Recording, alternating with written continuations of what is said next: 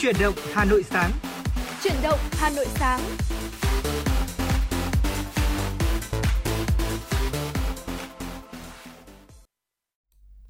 Dạ vâng thưa quý vị thính giả, Thu Thảo xin được kính chào quý vị đang theo dõi chương trình Truyền động Hà Nội sáng được phát sóng trên tần số FM 96 MHz của Đài Phát thanh Truyền hình Hà Nội và chương trình cũng đang được phát trực tuyến trên website hanoitv.vn và người đồng hành cùng với Thu Thảo trong buổi sáng ngày hôm nay đó chính là Thu Minh.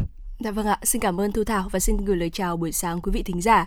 Rất vui khi Thu Minh và Thu Thảo lại được đồng hành cùng với quý vị trong chương trình truyền động Hà Nội sáng ngày hôm nay. Và chương trình của chúng tôi thì đang được phát trực tiếp với chủ đề là tin tức và âm nhạc. Quý vị hãy giữ sóng và cùng tương tác với chúng tôi quý vị nhé.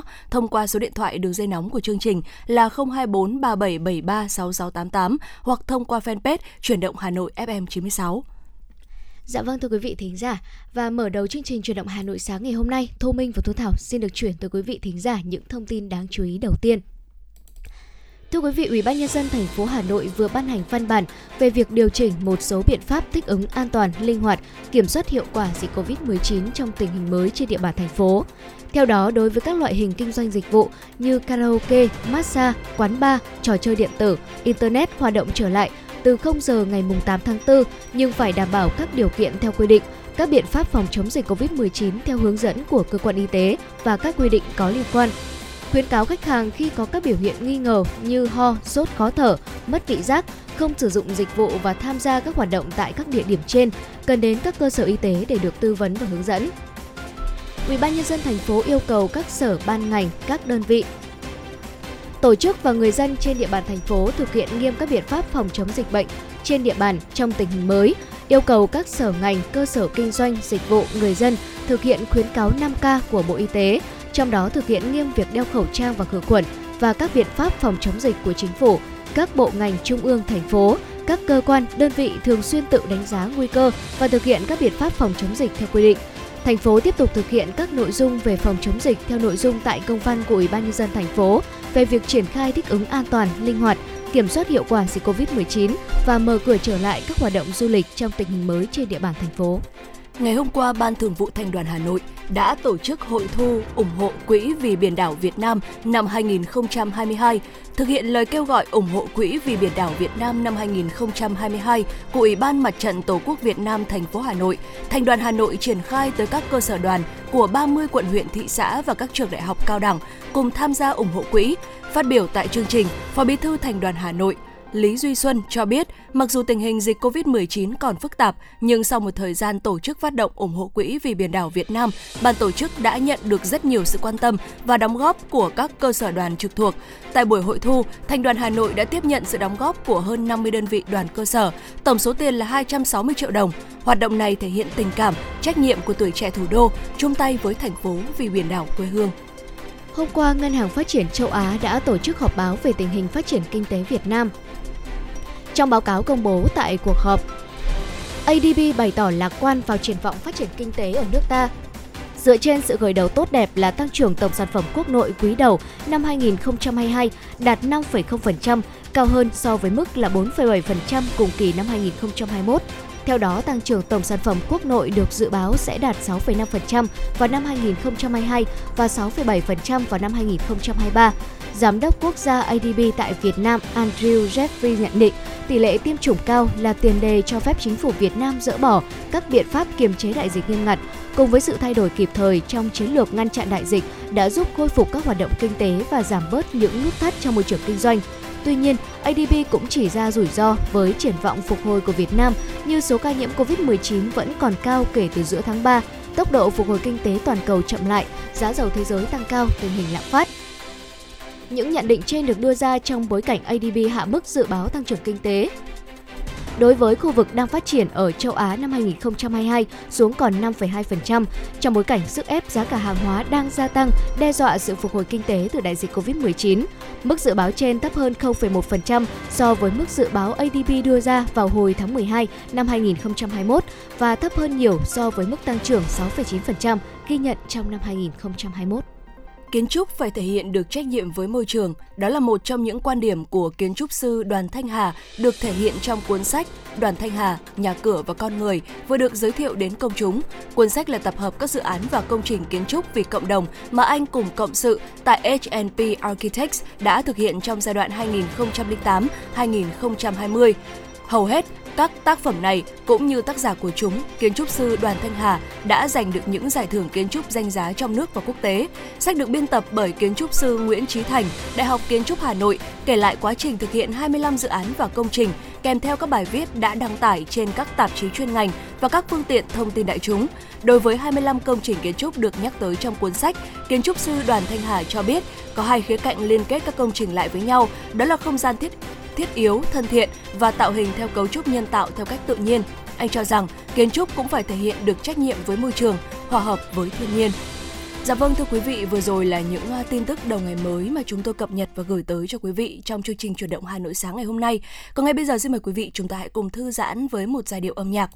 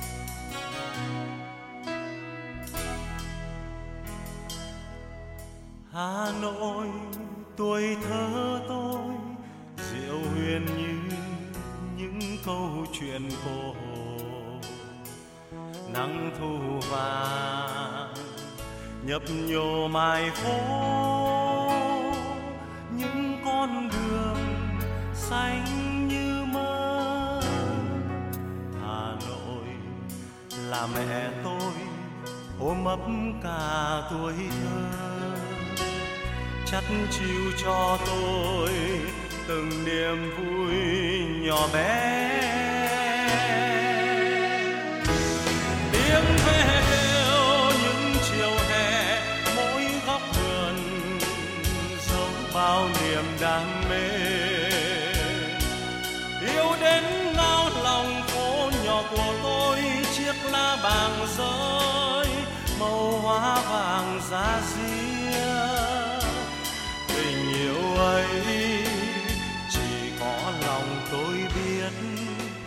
đi xa trở về. Phố nhỏ lại em đêm say đắm hát tôi nghe. Sao động hàng cây cánh bằng lăng tím ngắt. Để lòng tôi cứ ngân nga câu hát. Để lòng tôi cứ ngân nga câu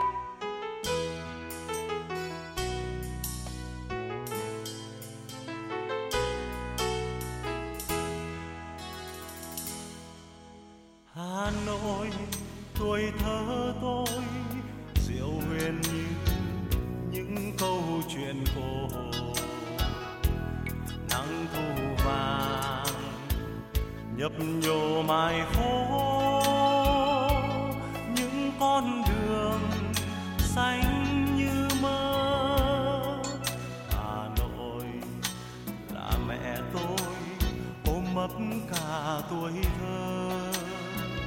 Chắt chiu cho tôi từng niềm vui nhỏ bé. Tiếng về thề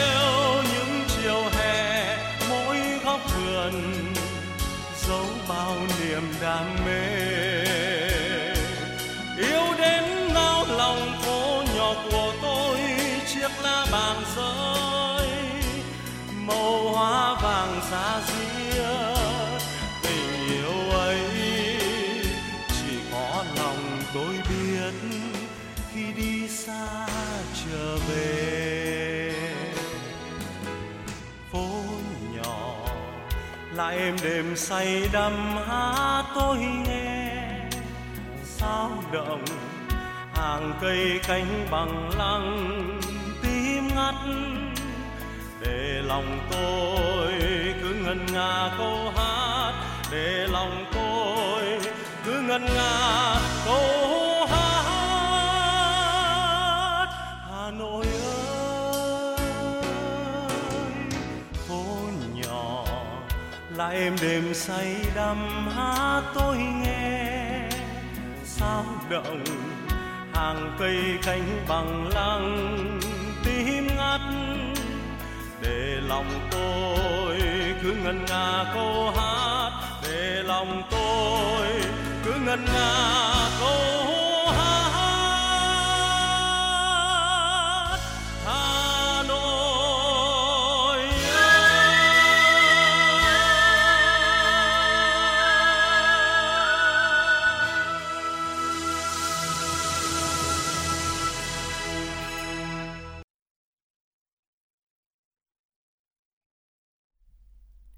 Dạ vâng thưa quý vị và các bạn, vừa rồi chúng ta đã được lắng nghe ca khúc Hà Nội trong tôi với à, sự thể hiện của giọng ca Ngọc Tân. Có thể nói rằng là Hà Nội khiến cho người ta vừa thương vừa nhớ cho nên là mỗi người à, dù khi đi xa hay là đang sống trong lòng Hà Nội thì đều có những cảm xúc rất là đặc biệt và Hà Nội trong tôi, trong mỗi người sẽ là những kỷ niệm, sẽ là những ờ, cái tên gọi rất là khác nhau, sẽ là những cái kỷ niệm rất là khác nhau. Và ngay sau đây thì Thu Minh và Thu Thảo xin gửi tới cho quý vị uh, Ờ, một vài những cái dòng cảm xúc đến từ ờ, cô giáo Nguyễn Nguyệt Hà. À, một bài viết mà Thu Minh tin rằng là bất kỳ ai có một tình yêu dành cho Hà Nội thì đều cảm thì sẽ đều cảm thấy rất là đồng cảm và sẽ đều cảm thấy rằng là có lẽ là mình sẽ tìm được một cái cảm xúc nào đó ở trong những cái dòng viết đó của cô giáo Nguyễn Nguyễn Nguyệt Hà. Và ngay sau đây xin mời quý vị chúng ta hãy cùng lắng nghe uh, một bài viết một tâm sự mang tên Hà Nội hơn cả một tình yêu. Tôi vẫn nhớ buổi sáng nộp hồ sơ thi đại học, thầy chủ nhiệm gỡ cặp kính dày cộp, nheo nheo mắt hỏi Sao là mỗi hồ sơ trường ở Hà Nội? Các bạn đều làm thêm hồ sơ ở một vài trường trong tỉnh và lân cận cho an toàn. Nhỡ trượt thì sao con?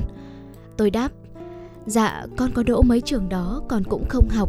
Con chỉ học ở Hà Nội thôi thưa thầy. Vì con yêu Hà Nội.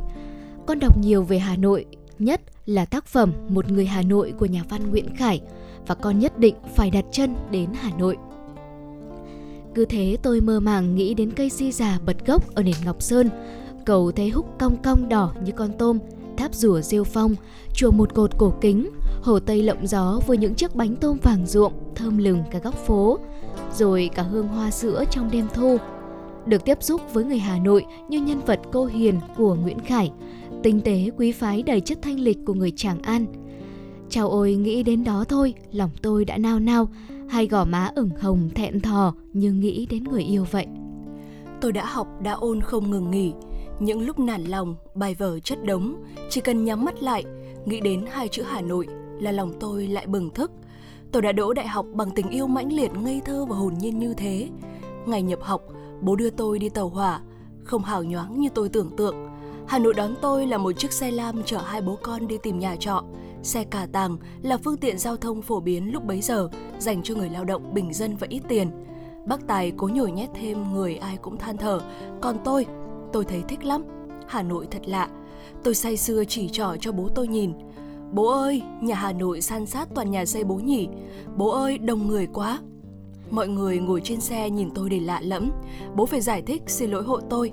Mong các cô chú thông cảm, cháu nó lần đầu tiên được đi Hà Nội nên thích thú, có phần thái quá vậy. Rồi bố quay sang thì thầm vào tai tôi Hãy luôn nhìn cuộc đời bằng đôi mắt đầu tiên con nhé Có thể vài ba người không hiểu con Thậm chí khó chịu về con Nhưng đó mới thực sự là sống con à Xuống xe, bố con tôi ngồi dừng chân ở một quán nước trà đầu ngõ để hỏi thông tin nhà trọ. Bà lão bán nước trà là người Hà Nội gốc ở làng Yên Thái. Làng mang vẻ đẹp trầm lặng nằm trên phố Thụy Khuê, vốn tấp nập náo nhiệt. Rồi bà móm mém ngâm nga, gió đưa cảnh trúc la đà, tiếng chuông chấn vũ, canh gà thọ xương, mịt mù khói tỏa ngàn xương, nhịp chảy yên thái mặt cương Tây Hồ. tôi nhận ra dòng thời gian trong giọng ngâm của bà.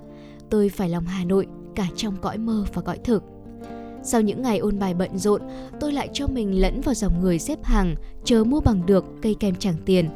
Tôi nghĩ nếu ai chưa từng một lần thử xếp hàng mua kem chẳng tiền, chưa từng thả bước trên con phố đi bộ quanh hồ Hoàn Kiếm, chưa từng ngồi trong một góc phố yên tĩnh nào để thấy mùi hoa sữa chạy dọc dài con phố, có lẽ khi rời Hà Nội sẽ phải hối tiếc lắm.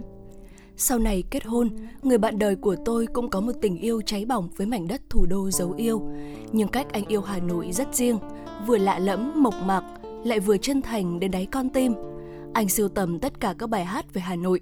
Anh thuộc hết từng ca từ và ngân lên với giọng ấm ấm trầm trầm mỗi khi chơi vơi. Mỗi khi nhàn rỗi, anh chở tôi đi lòng vòng tất cả ngõ ngách bé xíu.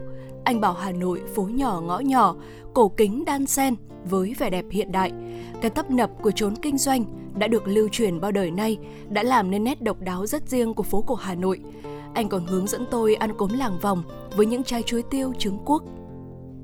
Tôi đã xúc động trước tình yêu Hà Nội của anh và càng xúc động hơn khi anh dắt tay đứa con trai của chúng tôi đứng nghiêm trang, chiêm ngưỡng lễ thượng cờ ở Lăng Bác. Trên đường đi về, anh say sưa nói với con về tình yêu Hà Nội, về vẻ đẹp của Hà Nội, về con người của đất kinh kỳ đã trở thành thương hiệu, chẳng thơm cũng thể hoa nhài, dẫu không thanh lịch cũng người Tràng An. Hà Nội với chúng tôi đúng là hơn cả một tình yêu. Dạ vâng thưa quý vị, Hà Nội với chúng tôi đúng là hơn cả một tình yêu. Vừa rồi chúng ta đã được lắng nghe những dòng cảm xúc đến từ cô giáo ờ, Nguyễn Nguyệt Hà ờ, với ờ, một cái bài viết mà như lúc đầu Thu Minh đã nói đó chính là có thể sẽ tạo ra cho mọi người rất là nhiều những cái sự đồng cảm ừ. và cá nhân Thu Minh chia sẻ một cái câu chuyện cá nhân khi mà lắng nghe những cái dòng cảm xúc này thì Thu Minh cũng cảm thấy rất là đồng cảm ở cái việc là uh, ngay từ cái hồi mà còn thi còn đi thi đại học đấy ạ dạ. thì uh, chúng ta thấy rằng là uh, chúng ta không chỉ uh, mang kiến thức này, không chỉ uh, mang uh, đèn sách chúng ta đã học trong 12 năm ở trường trung học ừ. mà chúng ta còn đem theo cả tình yêu Hà Nội dạ. để củng cố thêm lòng quyết tâm vào được một ngôi trường mà mình mong ước ở Hà Nội. Thì trước đây lúc mà thi học đại học chia sẻ với Thu Thảo cũng như là quý vị thính giả là Thu Minh cũng mang theo một cái tình yêu như vậy, ừ. có nghĩa là nhất quyết là sẽ không lựa chọn bất kỳ một cái tỉnh thành nào khác ngoài mà, Hà Nội. Mà phải ừ, Hà Nội. Dạ vâng ạ. Bởi vì uh, rất là nhiều điều giống như là tác giả cũng đã vừa chia sẻ này ví dụ như là uh, được tiếp xúc với người Hà Nội này, được ngắm nhìn hồ Tây lộng gió hay là chùa một cột cổ kính vân vân rất là nhiều những thứ rất là nhiều những cái đặc điểm nó tạo ừ. nên một cái tình yêu to lớn hoặc là đôi khi khi mà người ta nói về tình yêu Hà Nội thì rất là khó để có thể uh, định nghĩa để có thể cắt nghĩa được ra rằng là cái tình yêu đấy là như thế nào. Ừ. Thu Thảo cũng đã từng uh, xếp hàng chờ cây kem tràng tiền rồi cũng ừ. đã từng thả bước trên ờ, phố đi bộ hoàn kiếm rồi và cũng đã từng ngồi ở một các phố nào đó để chúng ta hít hà à, mùi hương hoa à, 12 mùa hoa của Hà Nội rồi và Thu Thảo cảm thấy rằng là rõ ràng ừ. Hà Nội rất nhộn nhịp rất sâu bồ thế nhưng mà tại sao khi mà mình trải nghiệm những cái hoạt động như vậy mình lại cảm thấy vô cùng bình yên và thu thảo tin chắc rằng là ờ, đối với quý vị thính giả cũng vậy chúng ta đã có những trải nghiệm gì ở hà nội hay là chúng ta đã được sinh ra hay là trưởng thành ở Hà Nội thì chắc chắn Hà Nội ở trong mỗi người cũng đều là những điều đặc biệt. Ừ. Và Thu Minh thấy rằng là có thể là trong quá trình mà chúng ta sinh sống, ừ. chúng ta học tập, chúng ta làm việc sẽ có một cái giây phút nào đấy chúng ta mệt mỏi và chúng ta muốn ờ, bỏ về quê đúng không dạ. ạ? À, thế nhưng mà Thu Minh nghĩ rằng là sau một khoảng thời gian thì có lẽ là nhiều người trong chúng ta sẽ lại quay lại. Và khi được hỏi là có còn yêu không thì có lẽ là câu trả lời là có là vẫn còn yêu mặc dù là đôi khi sẽ có một vài những cái sự mệt mỏi. Ừ. thế nhưng mà chúng ta hãy nghĩ về cái thời điểm bắt đầu chúng ta đã đến với Hà Nội bằng một cái tình yêu to lớn như vậy. Ở ờ, những người sống ở trong lòng Hà Nội những người sống ở Hà Nội đã nhiều năm họ yêu Hà Nội tình yêu ấy rất là đặc biệt. Thế nhưng mà những người họ không phải là một người Hà Nội gốc dạ. nhưng mà họ đến với Hà Nội và họ dành tình yêu cho Hà Nội to lớn giống như là tác giả ở trong uh, những cái bài viết vừa rồi thì Thu Minh thấy rằng là cái điều ấy cái tình cảm ấy nó còn đặc biệt hơn.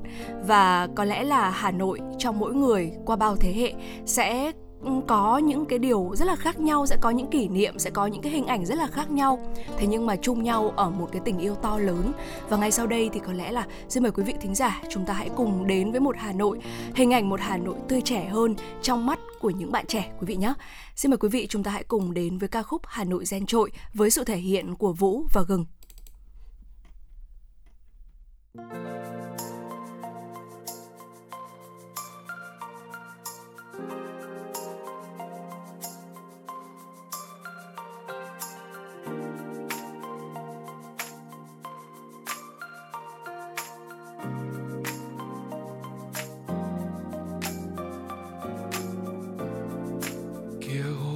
Xanh tươi mát. Giọt cà phê nơi cuối ngõ cụ ra với tờ báo đầu tiên. Quán xá đông người hơn, ai cũng nhẹ nhàng. Mùi hoa sữa rơi thật chậm. Nhớ, khi cất bước đi xa tôi đã từng mơ. Xây nên những đam mê về hà nội thơ trong trái tim tôi đầy tình yêu lớn mà tôi sẽ vẽ nên.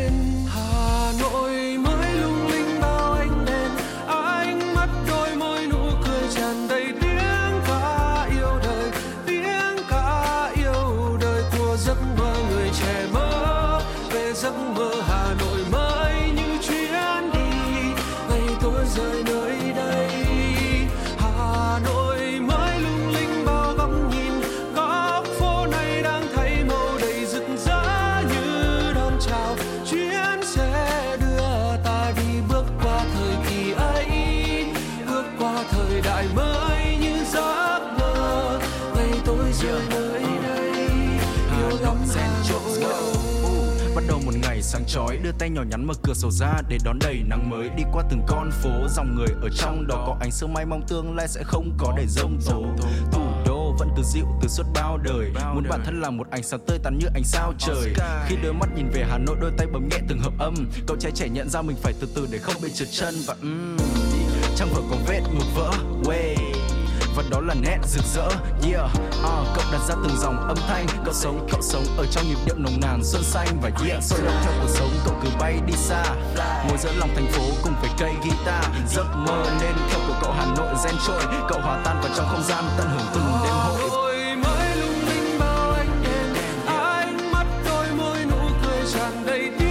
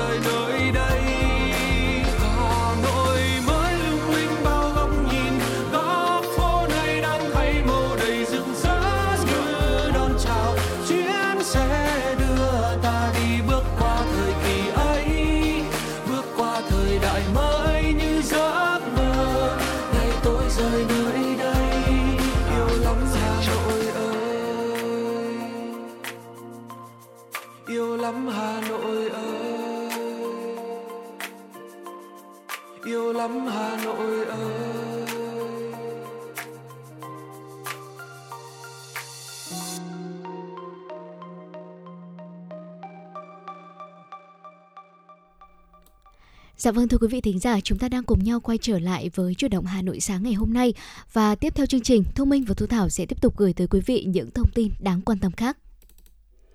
Thưa quý vị và các bạn, Chủ tịch Ủy ban nhân dân thành phố Hà Nội Chu Ngọc Anh vừa ký ban hành quyết định số 1151 về việc kéo dài thời hạn thực hiện và giải ngân kế hoạch đầu tư công năm 2021 sang năm 2022 của các dự án sử dụng ngân sách thành phố và ngân sách thành phố hỗ trợ cấp huyện.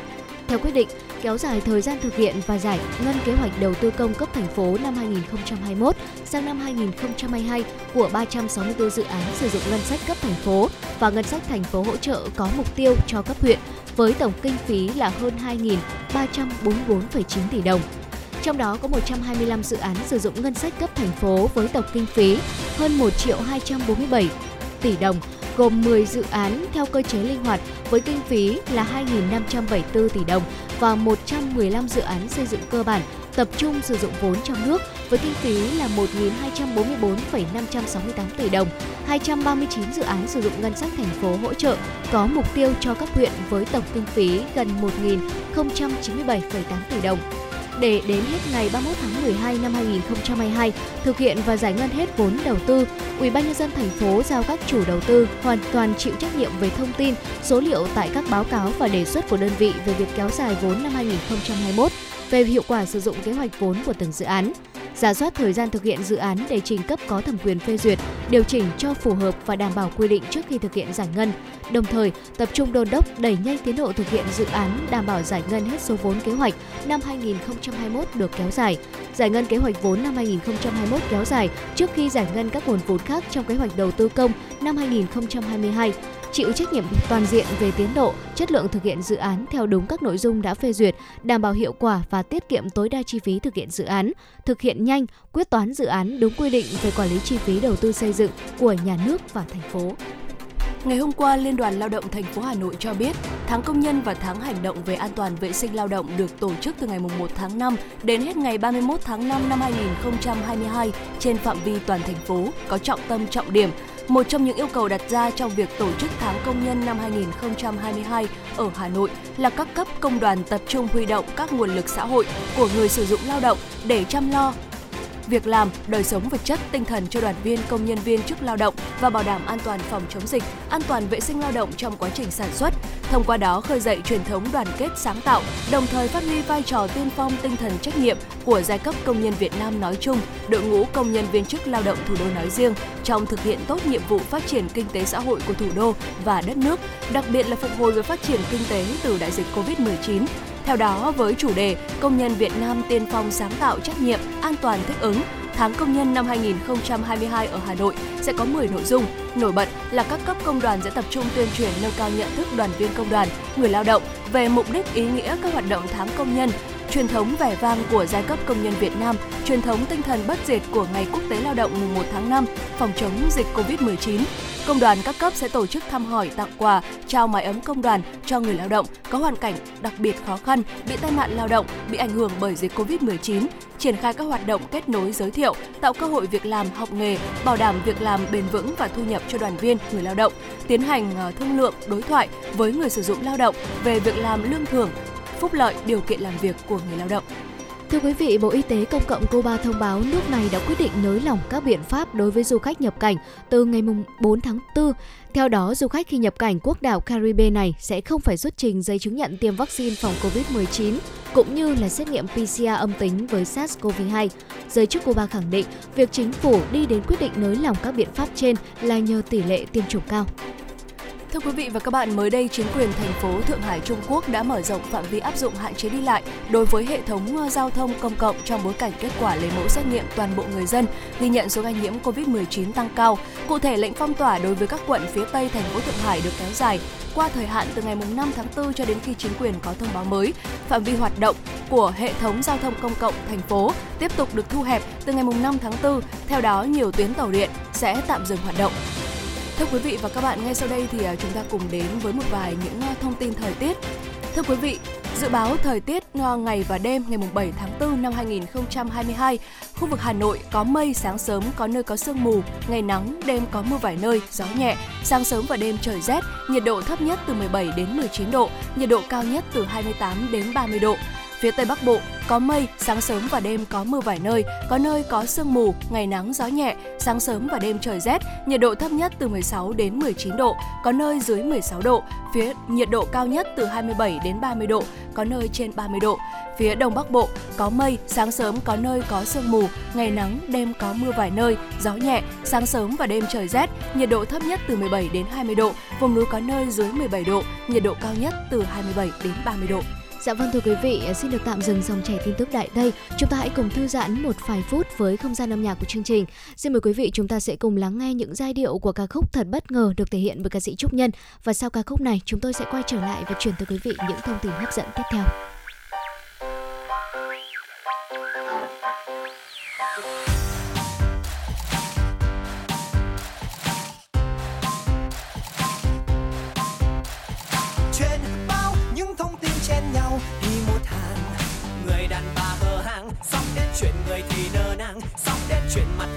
Trạng, lôi cuốn người người đọc vào bàn sáng. Cô ấy mới hôm qua không ai nhớ khuôn mặt.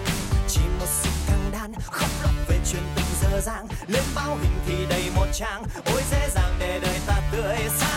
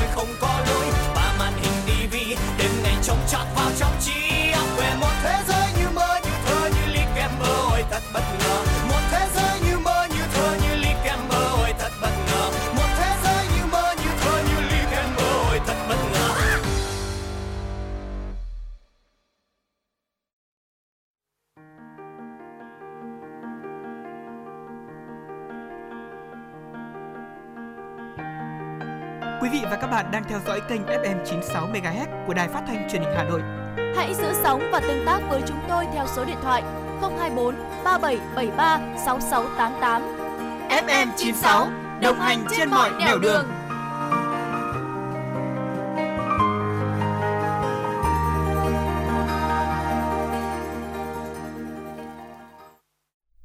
Dạ vâng thưa quý vị thính giả, quay trở lại với chuyển động Hà Nội sáng nay, Thu Minh và Thu Thảo sẽ tiếp tục gửi tới quý vị những thông tin đáng chú ý do phóng viên Kim Dung thực hiện. Thưa quý vị, ngày hôm qua, Ủy ban nhân dân thành phố Hà Nội đã ban hành công văn số 1003 thi hành pháp luật về xử lý vi phạm hành chính trong lĩnh vực quản lý sử dụng tài sản công. Công văn nêu rõ, để đảm bảo công tác thi hành pháp luật về xử lý vi phạm hành chính trong lĩnh vực quản lý, sử dụng tài sản công theo quy định, giám đốc các sở, thủ trưởng các ban ngành, đoàn thể, đơn vị thuộc thành phố, chủ tịch Ủy ban nhân dân các quận huyện thị xã khẩn trương chỉ đạo tổ chức phổ biến tuyên truyền quy định của pháp luật về xử phạt vi phạm hành chính trong lĩnh vực quản lý, sử dụng tài sản công và pháp luật về kiểm tra, xử lý kỷ luật trong thi hành pháp luật về xử lý vi phạm hành chính trong phạm vi ngành, lĩnh vực địa bàn quản lý. Bên cạnh đó, tăng cường việc thực hiện Nghị định số 63 năm 2019 NDCP ngày 11 tháng 7 năm 2019 của Chính phủ về quy định xử phạt vi phạm hành chính trong lĩnh vực quản lý, sử dụng tài sản công, thực hành tiết kiệm, chống lãng phí, dự trữ quốc gia, kho bạc nhà nước và Nghị định số 102 năm 2021 NDCP ngày 16 tháng 11 năm 2021 của Chính phủ về sửa đổi bổ sung một số điều của các nghị định về xử phạt vi phạm hành chính trong lĩnh vực thuế, hóa đơn, hải quan, kinh doanh bảo hiểm, kinh doanh sổ số, quản lý, sử dụng tài sản công, thực hành tiết kiệm, chống lãng phí, dự trữ quốc gia, kho bạc nhà nước, kế toán và kiểm toán độc lập phát hiện kịp thời xử lý nghiêm minh, đúng pháp luật các hành vi vi phạm hành chính trong lĩnh vực quản lý, sử dụng tài sản công, đồng thời chỉ đạo thực hiện kiểm tra công tác thi hành pháp luật về xử phạt vi phạm hành chính trong lĩnh vực quản lý, sử dụng tài sản công, xử lý kịp thời các hành vi vi phạm trong thi hành pháp luật về xử lý vi phạm hành chính trong lĩnh vực quản lý, sử dụng tài sản công. Nông sản Việt Nam xuất khẩu đến 180 quốc gia vùng lãnh thổ, nhưng việc xây dựng vùng nguyên liệu tập trung phục vụ cho chế biến và xuất khẩu còn manh mún nhỏ lẻ thiếu thông tin để thực hiện truy xuất nguồn gốc sản phẩm, ngành nông nghiệp đang phối hợp với các địa phương thực hiện đề án thí điểm xây dựng vùng nguyên liệu nông lâm sản đạt chuẩn phục vụ tiêu thụ trong nước và xuất khẩu. Để tháo gỡ khó khăn trong việc xây dựng vùng nguyên liệu nông lâm sản đạt chuẩn phục vụ tiêu thụ trong nước và xuất khẩu, Cục trưởng Cục Kinh tế Hợp tác và Phát triển nông thôn, Bộ Nông nghiệp và Phát triển nông thôn Lê Đức Thịnh cho biết, đề án thí điểm xây dựng vùng nguyên liệu nông lâm sản đạt chuẩn phục vụ tiêu thụ trong nước và xuất khẩu giai đoạn 2022-2025 sẽ được triển khai ở 14 tỉnh thành phố. Theo đó sẽ hình thành 5 vùng nguyên liệu hàng hóa tập trung với tổng diện tích là 166.800 ha, gồm cây ăn quả vùng miền núi phía Bắc, gỗ rừng trồng vùng duyên hải miền Trung, cà phê vùng Tây Nguyên, lúa gạo vùng tứ giác Long Xuyên, trái cây vùng Đồng Tháp 10. Đề án cũng đề ra mục tiêu hình thành các chuỗi liên kết sản xuất chế biến tiêu thụ có sản phẩm giữa các doanh nghiệp, hợp tác xã và nông dân trong các vùng nguyên liệu, giảm chi phí đầu vào trong sản xuất từ 5 đến 10% cho các thành viên hợp tác xã và nông dân, giảm tổn thất sau thu hoạch 5 đến 10% và tăng giá trị từ 10 đến 20%. Cùng với đó là áp dụng phần mềm quản lý sản xuất đối với các vùng nguyên liệu cà phê, lúa gạo, trái cây, số hóa thông tin, cơ sở dữ liệu vùng nguyên liệu phục vụ truy xuất nguồn gốc sản phẩm. Theo Bộ Nông nghiệp và Phát triển Nông thôn, trong 3 tháng đầu năm 2022, kim ngạch xuất khẩu thủy sản của cả nước đạt 2,4 tỷ đô la Mỹ, tăng 40% so với cùng kỳ năm trước. Trong đó, cá tra xuất khẩu mạnh nhất, ước đạt 646 triệu đô la Mỹ, tăng 88% so với cùng kỳ năm 2021. Nhóm mặt hàng tôm vẫn giữ tỷ trọng cao nhất với 37% giá trị xuất khẩu, đạt 900 triệu đô la Mỹ, cao hơn 37% so với quý 1 năm 2021 xuất khẩu tôm của Việt Nam tăng trưởng tốt ở tất cả các thị trường chính như Mỹ, châu Âu, Nhật Bản, Hàn Quốc, Trung Quốc, Anh và Mỹ tiếp tục là thị trường nhập khẩu tôm lớn nhất của Việt Nam, chiếm 21% tổng giá trị xuất khẩu tôm của cả nước. Trong khi đó, xuất khẩu tôm sang Trung Quốc cũng có dấu hiệu phục hồi, tăng 14%. Năm 2022, dự báo Trung Quốc nhập khẩu tôm tăng mạnh, nhưng thị trường này đang rất khắt khe điều kiện, nên các doanh nghiệp cần đảm bảo tốt công tác kiểm soát và phòng chống dịch COVID-19, cũng như các khâu trong sản xuất và thương mại. Ngày hôm qua, Công an quận Long Biên, Hà Nội đang điều tra xác minh vụ lừa đảo với thủ đoạn tuyển cộng tác viên thanh toán đơn hàng online trên mạng xã hội Facebook với chi trả 10% hoa hồng cho mỗi đơn hàng thanh toán. Theo đơn trình báo ngày 22 tháng 3, chị T sinh năm 1982, trú tại quận Long Biên, Hà Nội, thấy quảng cáo tuyển cộng tác viên thanh toán đơn hàng online trên mạng xã hội Facebook với 10% hoa hồng cho mỗi đơn hàng thanh toán. Chị T đã thanh toán 3 đơn hàng thì được trả lại tiền cùng 10% hoa hồng như thỏa thuận. Khi chị T tiếp tục thanh toán đơn hàng là gần 100 triệu đồng thì không được nhận lại tiền. Lúc này chị T mới biết mình bị lừa và đến công an phường Bồ Đề, quận Long Biên để trình báo. Qua vụ việc trên, Công an thành phố Hà Nội khuyến cáo, thời gian qua, mặc dù đã liên tục cảnh báo nhưng nhiều người do thiếu hiểu biết vẫn bị các đối tượng lừa đảo, chiếm đoạt tài tài sản từ hình thức tuyển cộng tác thanh toán đơn hàng ảo cho các sàn thương mại điện tử để chủ động phòng ngừa tội phạm. Công an thành phố Hà Nội đề nghị người dân nêu cao tinh thần cảnh giác và tuyên truyền đến người thân, bạn bè về thủ đoạn trên, tránh mắc bẫy của đối tượng xấu. Khi làm công tác viên cho cộng cho các công ty, doanh nghiệp, đơn vị cung ứng hàng hóa, dịch vụ, người dân cần kiểm tra rõ các thông tin về hàng hóa và đơn vị cung cấp thông qua nhiều nguồn khác nhau để kiểm chứng tính chính xác. Nếu phát hiện ra trường hợp lừa đảo, người dân cần phải báo ngay cho cơ quan công an để nhanh chóng xác minh ngăn chặn và xử lý các đối tượng vi phạm theo quy định của pháp luật. Dạ vâng thưa quý vị thính giả, ngay sau đây chúng tôi xin được gửi tặng thưa quý vị thính giả một à, giai điệu âm nhạc và sau ca khúc này chúng tôi sẽ quay trở lại và truyền tới quý vị những nội dung hấp dẫn tiếp theo của chương trình truyền động Hà Nội sáng.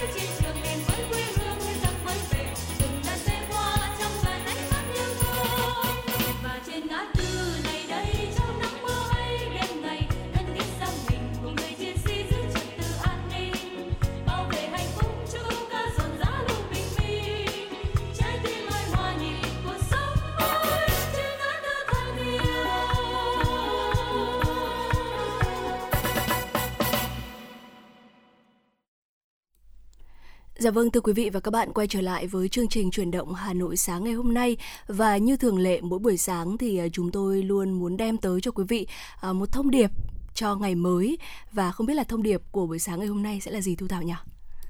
Dạ vâng thưa quý vị, à, thông điệp là gì thì có lẽ là à, Thu Minh và Thu Thảo sẽ chia sẻ, à, sẽ bật mí sau khi mà chúng tôi chia sẻ nội dung này. Ừ. À, đầu tiên thì Thu Thảo xin được hỏi Thu Minh một câu, đó chính là đã bao giờ Thu Minh rơi vào cái tình trạng đó là à, mình bị lưỡng lự, mình bị lung lay trước quá là nhiều quyết định và mình không biết là mình sẽ phải lựa chọn cái nào hay chưa?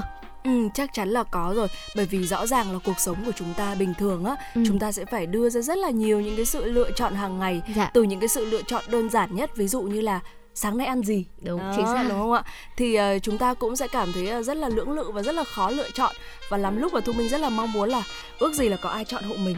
Ừ đấy à, thưa quý vị thời đại công nghệ thì việc mà chúng ta sử dụng điện thoại này có internet này thì cũng đã cho chúng ta vô vàn cơ hội để có thể uh, tham khảo ừ. những thông tin à, và từ đó có thể phát triển bản thân rồi và uh, thế nhưng mà bên cạnh đó thì việc chúng ta tham khảo quá là nhiều nguồn thông tin ừ. như thế cũng rất dễ uh, khiến chúng ta rơi vào một cái tình trạng đó là dễ bị lung lay này thiếu kiên định hoặc là chúng ta bị uh, tiến thoái lưỡng nan hay là sẽ phải liên tục thay đổi những cái quyết định đúng có rồi. nghĩa là khi mà chúng ta đã quyết um, sử dụng cái này rồi dùng ừ. cái này rồi ừ, thích cái này rồi thế nhưng mà khi mà nhìn thấy một cái khác hay là vướng phải một luồng ý kiến khác thì chúng ta lại uh, lưỡng lự hay là thay đổi quyết định khi mà vướng phải quá là nhiều thông tin như vậy và tuy nhiên trong một uh, một trong những yếu tố quan trọng nhất để mà chúng ta có được thành công trong cuộc sống này à, đó chính là việc mà chúng ta có thể giữ được ý chí giữ vững ý chí của mình và theo đuổi uh, mục tiêu theo đuổi lựa chọn của chúng ta cho tới cuối cùng.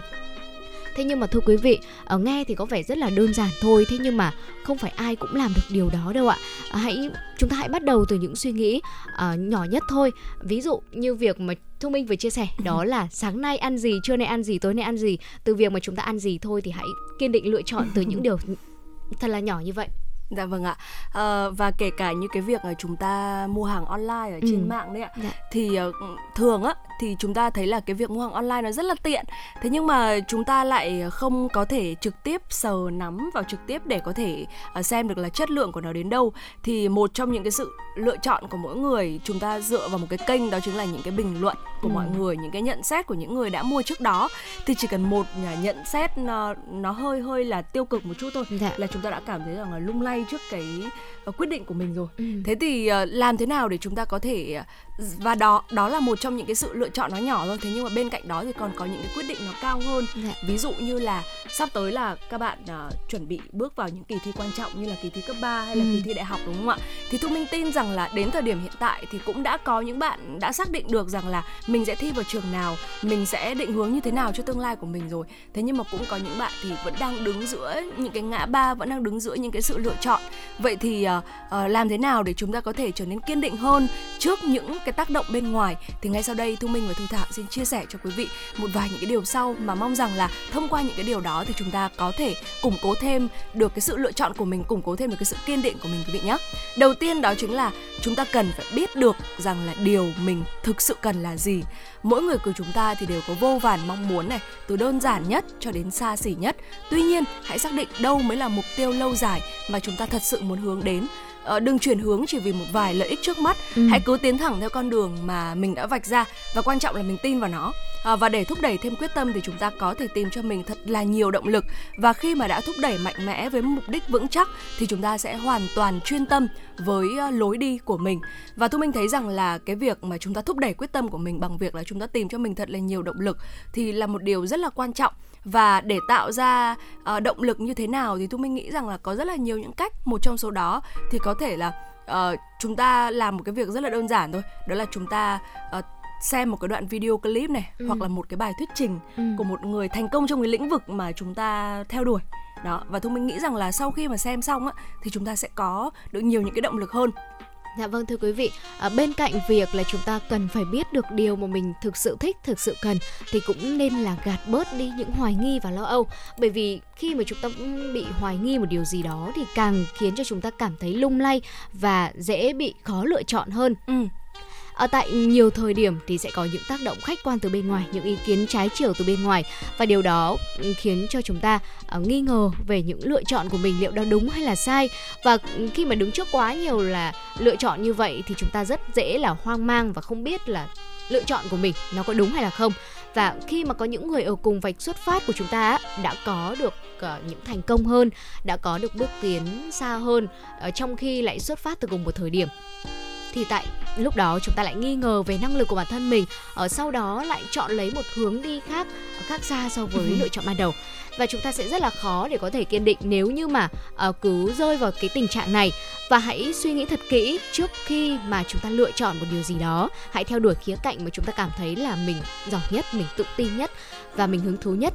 Và bên cạnh đó thì cũng đừng là quá là quá để tâm tới những uh, thay đổi của người khác hay là những ý kiến của người khác tất nhiên là chúng ta vẫn phải lắng nghe để tiếp thu nhưng hãy biết chọn lọc để biết rằng cái nào phù hợp với bản thân mình và chúng ta chỉ có thể kiên định lựa chọn một điều gì đó khi mà chúng ta tin tưởng ở bản thân mình mà thôi ạ.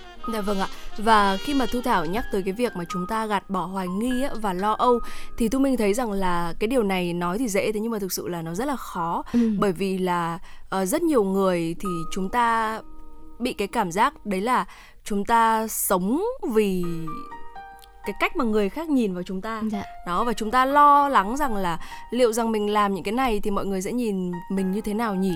Rồi thì những cái người kia họ giỏi như thế. Thế thì không biết là mình còn có cơ hội cho những cái điều đó hay không? Và rất rất là nhiều những cái câu hỏi uh, khác nữa được đặt ra thế nhưng mà tôi minh nghĩ rằng là nếu như mà chúng ta có thể gạt bỏ đi những cái hoài nghi lo âu đó và đặc biệt là gạt bỏ đi những cái hoài nghi lo âu của chính bản thân mình thì tôi nghĩ rằng là cái việc mà chúng ta theo đuổi mục tiêu nó sẽ thành công hơn và chúng ta ừ. có thể hoàn thành được cái điều đó tốt hơn và từ khi mà chúng ta nhìn thấy một ai đấy mà có thể là họ giỏi hơn mình này hoặc là chúng ta nhận được những cái hoài nghi lo âu như vậy á thì một cái điều mà chúng ta cần phải uh, rèn luyện trong bất kỳ một tình huống nào trong bất kỳ một hoàn cảnh nào không chỉ để chúng ta giữ vững kiên định chúng ta giữ vững lập trường của mình mà để chúng ta uh, có thể hoàn thành và thành công trong rất là nhiều những cái khía cạnh khác nữa. Đó chính là chúng ta tập giữ bình tĩnh. Uh, sự căng thẳng khiến cho chúng ta hao tổn rất là nhiều năng lượng. Từ đó chúng ta có thể dễ dàng đưa ra rất là nhiều những cái quyết định sai lầm ừ. để rồi phải liên tục thay đổi bởi vì uh, bộ não của chúng ta á, là chỉ chiếm 2% trọng lượng cơ thể thôi. Thế nhưng mà tiêu tốn đến 20% những cái năng lượng mà nó phải tiêu hao kể cả bây giờ chúng ta đang ngồi nghỉ ngơi như thế này thì dạ. não của chúng ta là vẫn phải hoạt động. Chính vì vậy nếu như mà chúng ta cộng thêm cả cái sự căng thẳng của mình nữa thì nó lại càng hao tổn thêm rất, rất là nhiều năng lượng nữa. Chính vì vậy mà chúng ta cũng rất là dễ đưa ra những cái quyết định sai lầm. Và hãy thử những cái liệu pháp như là thả lỏng tâm trí này tham gia những cái hoạt động rèn luyện sức khỏe nhẹ nhàng. Chúng ta ăn uống và nghỉ ngơi điều độ để có thể nâng cao được sức khỏe tinh thần của mình hơn. Hay là nói như mọi người là để có một cái tinh thần thép đấy ạ. Và khi mà chúng ta đủ bình tĩnh thì để đối diện với tất cả mọi chuyện thì chúng ta có thể đưa ra được những lựa chọn đúng đắn và kiên trì với mục tiêu tới cùng. Dạ vâng thưa quý vị, ờ, tiếp theo nữa đó là chúng ta cần phải tận hưởng những gì mà mình đang làm ờ, chúng ta sẽ không thể nào kiên định tới khi mà chúng ta có được một kết quả hay là còn gọi là một trái ngọt nếu như mà chúng ta làm mọi việc trong một tâm thế là chúng ta quá là chán nản và mệt mỏi đúng không ạ? Ừ Dạ.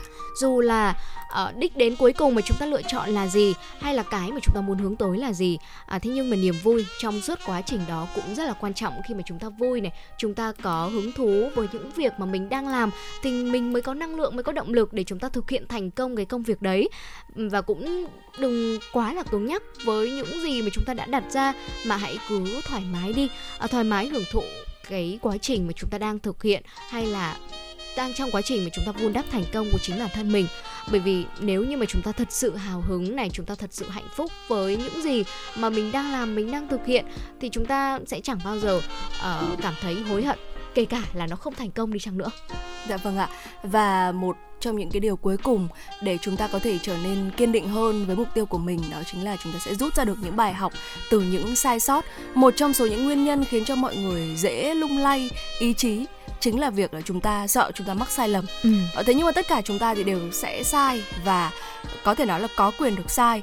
Nếu như mà một người nói rằng là tôi không có một cái sai lầm nào ở trong suốt cuộc đời của mình thì có lẽ đó là một người mà không bao giờ làm gì và cũng không bao giờ có được những cái bước đi lớn.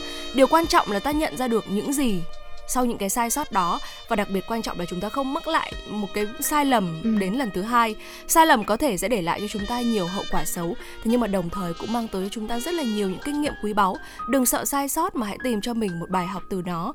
Khi đó thì chúng ta sẽ tự tin vượt qua mọi chướng ngại kiên định với hướng đi của mình và quý vị thính giả thân mến vừa rồi cũng chính là bài học cuộc sống là một thông điệp buổi sáng mà thu minh và thu thảo muốn gửi tới cho quý vị đó chính là chúng ta hãy giữ vững lòng kiên định của mình trước những tác động bên ngoài bây giờ có thể nói rằng là chúng ta thấy là có sự phát triển của internet này mạng ừ. xã hội thì có rất là nhiều những thứ tác động tới cái sự lựa chọn của chúng ta đúng dạ. không ạ Dạ vâng. Dạ vâng thưa quý vị và chính vì thế hy vọng là những điều mà Thu Binh và Thu Thảo vừa chia sẻ vừa rồi có thể giúp quý vị thính giả chúng ta nhận ra được là chúng ta cần phải làm gì để chúng ta có thể giữ vững lòng kiên định của mình trước những ý kiến những tác động bên ngoài và chúng tôi xin được tạm dừng à, thông điệp ừ, bài học cuộc sống trong buổi sáng ngày hôm nay tại đây và tiếp tục chương trình sẽ là những thông tin đáng quan tâm khác mà chúng tôi muốn chuyển tới quý vị trong chuyển động Hà Nội sáng ngày hôm nay.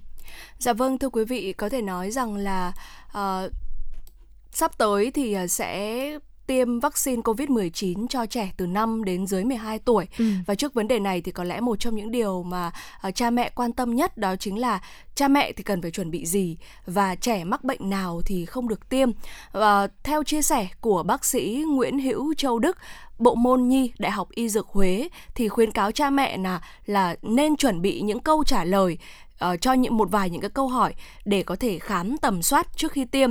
Đầu tiên đó là câu hỏi trẻ có bị dị ứng gì hay không, trẻ đã viêm cơ tim hoặc là viêm màng ngoài tim hay chưa, trẻ có bị sốt hay không, trẻ có bị rối loạn đông máu hay không, trẻ bị suy giảm miễn dịch hoặc là đang dùng một loại thuốc ảnh hưởng đến hệ miễn dịch hệ thống hay không, trẻ đã được tiêm vaccine khác hay chưa? Và trẻ đã từng ngất xỉu liên quan đến tiêm thuốc hay không. À, cha mẹ người giám hộ thì cần cho nhân viên y tế biết chính xác về tiền sử tiêm chủng, tiền sử dị ứng của trẻ, về các triệu chứng và điều trị cụ thể, tình trạng bệnh lý nền, này, các loại ờ, thuốc điều trị trẻ đang sử dụng. Những điều này rất là quan trọng để bác sĩ có thể ra quyết định phù hợp trong việc là chống chỉ định, chuyển viện hay là cẩn trọng khi tiêm vaccine COVID-19 cho trẻ và có kế hoạch theo dõi uh, kỹ sau khi tiêm. Vậy thì trẻ mắc các loại bệnh nào thì nên trì hoãn hay là không được tiêm vaccine COVID-19 ạ? Dạ vâng thưa quý vị thính giả, à, trước khi tiêm chủng thì trẻ sẽ được thực hiện là khám sàng lọc và tiến sĩ bác sĩ Lê Kiến Ngãi thuộc bệnh viện Nhi Trung ương cho hay là có 3 nhóm đối tượng trẻ sẽ cần phải thận trọng và được khám sàng lọc một cách kỹ lưỡng, thực hiện tiêm tại các bệnh viện từ tuyến huyện trở lên. Đó là các nhóm trẻ mắc bệnh mãn tính bẩm sinh tại thời điểm khám sàng lọc phát hiện trẻ có bất thường về tim hoặc là phề phổi, à, trẻ có phản ứng phản vệ với bất kỳ dị nguyên nào trước đó và các trường hợp cần cẩn trọng khi tiêm chủng đó là trẻ có tiền sử dị ứng với bất kỳ dị nguyên nào hay là trẻ có rối loạn về chi giác, gặp hội chứng tâm lý đám đông, à, tăng động hay là giảm chú ý và nhóm trẻ có tiền sử phản vệ với vaccine COVID-19 lần trước hoặc là các thành phần của vaccine thuộc đối tượng chống chỉ định tiêm. Ờ, vì thế, theo khuyên cáo của tiến sĩ Ngãi thì các cơ sở tiêm chủng phải nghiên cứu kỹ các thành phần của vaccine theo khuyên cáo của nhà sản xuất để nếu phát hiện trẻ có tiền sử phản vệ với bất cứ với bất cứ thành phần nào của vaccine như là muối, lipid, đường thì phải xếp vào nhóm chống chỉ định tiêm. Theo quy định, nhóm trẻ đang mắc bệnh cấp tính, bệnh mạn tính tiến tiến triển hoặc các vấn đề khác thuộc đối tượng phải trì hoãn tiêm chủng. Đơn cử là những trẻ có bệnh mạn tính hoặc các bệnh cấp tính tiến triển như đang sốt, đang có tình trạng nhiễm trùng, đang trong đợt điều trị bệnh mãn tính như hóa trị liệu ung thư thì cần phải trì hoãn cho đến khi trẻ kết thúc tình trạng bệnh cấp tính hoặc kết thúc đợt điều trị của bệnh mãn tính theo vị chuyên gia này chia sẻ. Và với những trẻ gặp hội chứng uh, viêm đa cơ quan MISC, tình trạng các bộ phận cơ thể khác nhau bị viêm gồm tim, phổi, thận, não, da, mắt hoặc các cơ quan tiêu hóa thì bác sĩ khuyến cáo là cần trì hoãn tiêm đến khi bệnh nhi hồi phục hoàn toàn bệnh lý này. Nếu như trẻ có tình trạng viêm đa cơ quan sau COVID-19 thì cần phải được thăm khám và theo dõi tại cơ sở khám chữa bệnh để có thể chắc chắn là không còn biểu hiện lâm sàng, các bộ phận đều hồi phục hoàn toàn thì mới có thể tiêm được vaccine COVID-19. Và với những trẻ đã mắc COVID-19 rồi, sau khi mà đã khỏi bệnh là ít nhất là 3 tháng, thì trẻ từ 5 cho tới dưới 12 tuổi có thể tiêm vaccine phòng COVID-19 được và tiêm các liều cơ bản cùng loại vaccine cho trẻ. Vậy thì câu hỏi đặt ra đó là chúng ta cần phải chuẩn bị gì cho trẻ trước khi tiêm COVID-19? Để mà giúp trẻ thoải mái hơn ở thời điểm là trước, trong và sau khi tiêm chủng thì các chuyên gia khuyến cáo cha mẹ nên trao đổi với trẻ và tầm quan trọng của tiêm vaccine phòng COVID-19 và cha mẹ cũng nên là cho con ăn uống đầy đủ này, tránh bị đói hay là khát trước khi mà chúng ta tiêm, thực hiện quy định 5K tại điểm tiêm để có thể tránh lây nhiễm SARS-CoV-2 trong quá trình mà chúng ta thực hiện tiêm chủng. Và trẻ cũng không cần phải trì hoãn lịch tiêm chủng các loại vaccine khác và đồng thời uh, không cần phải dừng các thuốc trị bệnh mà trẻ đang uống. Hãy chuẩn bị đầy đủ các giấy tờ cần thiết theo yêu cầu của điểm tiêm và cha mẹ cũng nên là mang theo uh, sổ tiêm chủng của trẻ. Dạ vâng thưa quý vị, và sau khi tiêm chủng thì cần phải theo dõi như thế nào? Sau khi tiêm chủng thì cần cho trẻ ở lại điểm tiêm chủng ít nhất là 30 phút để theo dõi phát hiện và xử trí kịp thời các phản ứng nghiêm trọng nếu có. Đồng thời các gia đình cần theo dõi liên tục sức khỏe của trẻ trong vòng 28 ngày sau tiêm, đặc biệt là 48 giờ đầu. À, luôn có người hỗ trợ bên cạnh 24 trên 24 giờ ít nhất là trong 3 ngày đầu sau tiêm vaccine COVID-19, không nên uống các chất kích thích ít nhất là trong 3 ngày đầu sau tiêm chủng, bảo đảm dinh dưỡng đầy đủ. Nếu thấy sưng đỏ, đau, nổi cục nhỏ tại vị trí tiêm, tiếp tục theo dõi. Nếu sưng to nhanh thì đi khám ngay, không bôi trường, đắp bất cứ thứ gì vào chỗ sưng đau. À, thường xuyên đo thân nhiệt, nếu có sốt dưới 38,5 độ C uh, thì cởi bớt nới lỏng quần áo vân vân.